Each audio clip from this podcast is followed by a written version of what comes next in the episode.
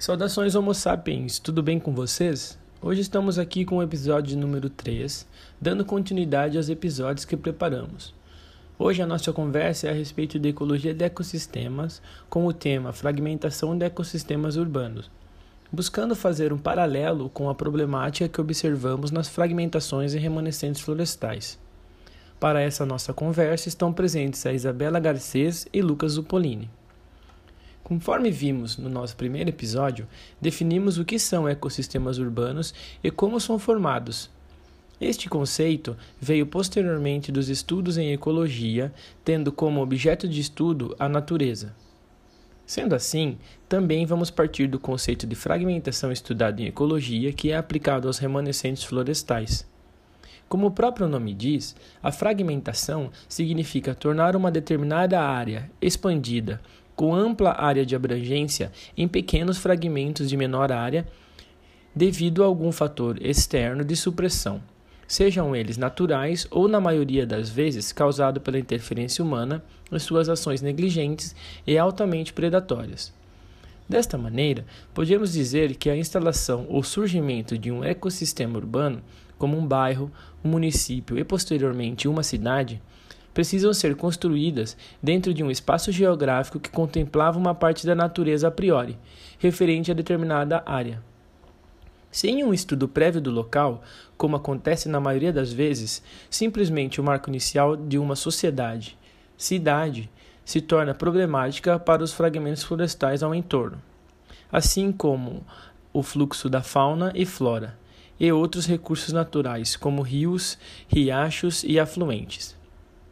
Com isso, vemos que quando ocupamos uma determinada área urbana e ela tem um crescimento em expansão territorial, partindo do centro às periferias, como comumente acontece, vão sendo consolidadas e incorporadas outras áreas no entorno, que causam mais prejuízo do que benfeitorias. Este crescimento, assim como a ocupação inicial, deve ser feita com um planejamento e levantamento ambiental adequado, levando em conta principalmente a ecologia de paisagem e os efeitos causais sobre os recursos naturais existentes na determinada região.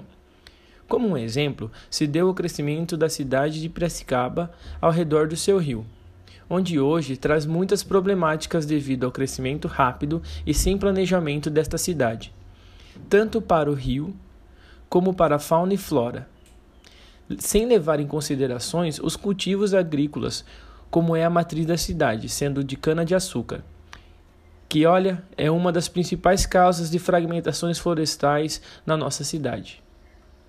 Devido a essas fragmentações, hoje vemos que existe uma interrupção enorme no fluxo gênico das florestas ao entorno assim como ocorrem a segregação e fragmentações das denominadas capoeiras, que aumentam as suas áreas com efeito de borda, atrapalhando assim o fluxo e deslocamento da fauna e polinização da flora.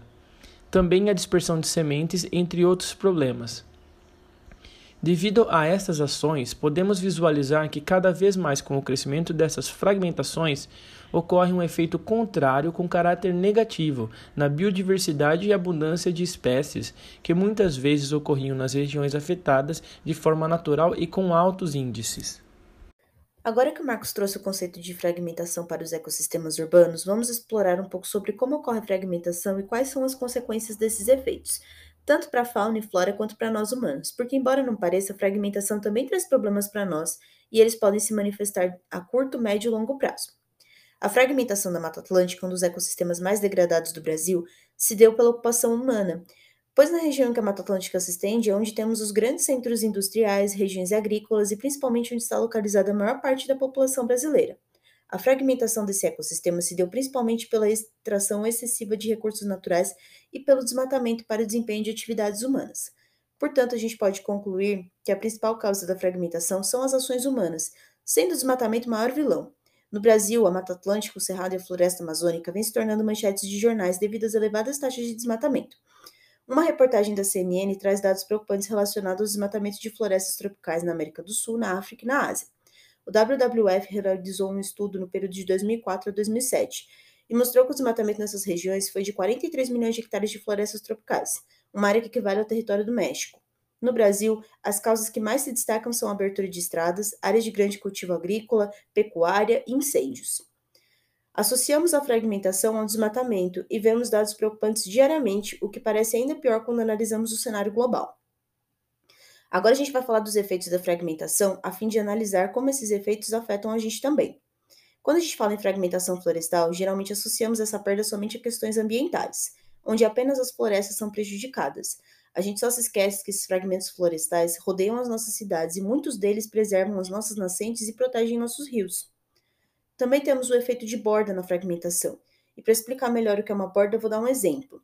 A gente tem um fragmento florestal rodeado por uma área urbana, como um bairro, por exemplo. A borda é um encontro da área florestal com a área urbana. O efeito de borda é uma perturbação, e os efeitos causados por ele são a queda da temperatura e umidade relativa do ar e solo, aumento da entrada de espécies pioneiras e proliferação de lianas e bambus, mudanças no microclima e ventos, aumento das taxas de insolação e mortalidade das árvores, assim como alteração na densidade das espécies em suas relações ecológicas, aumento das espécies pioneiras e secundárias devido à localização do banco de sementes, seguido do aumento de chuva de semente desses indivíduos. Essas alterações, como o surgimento de bambus, por exemplo, na sua florada favorece o aumento da população de ratos e, consequentemente, das cobras. Devido à proximidade desses fragmentos com as áreas urbanas, esses animais podem migrar para a cidade trazendo inúmeros problemas para nós. Existem muitas outras relações que a gente consegue fazer entre a fragmentação e seus problemas e como isso afeta a nossa vida, de maneira direta ou indireta. Para evitar que isso aconteça, existe uma série de medidas e estratégias que a gente pode tomar. O Lucas vai falar um pouco disso no próximo tópico. As áreas verdes e outros ecossistemas urbanos são bastante importantes não só para nós humanos, como também para uma afinidade de outros seres vivos. E a fragmentação afeta de forma bastante pronunciada os movimentos das espécies, especialmente nas cidades, onde, onde a matriz circundante, ou seja, as áreas construídas, são muito pouco favoráveis à biodiversidade. Então é importante não apenas aumentar a quantidade de áreas verdes nas cidades, mas também pensar na disposição e na conectividade desses ecossistemas.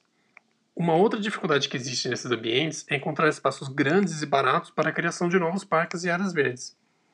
A terra é uma mercadoria bastante escassa no ambiente urbano, e a competição com outros usos economicamente mais rentáveis é muito grande. Uma das iniciativas para contornar essas questões tem sido a criação de parques lineares. Os parques lineares costumam ser estabelecidos em áreas subutilizadas ou de uso restrito, em geral com largura maior que seu comprimento. Como exemplos, tem-se faixas ao longo de linhas férreas abandonadas e faixas de domínio de rodovias. As margens de rios e córregos também têm grande potencial como parques lineares.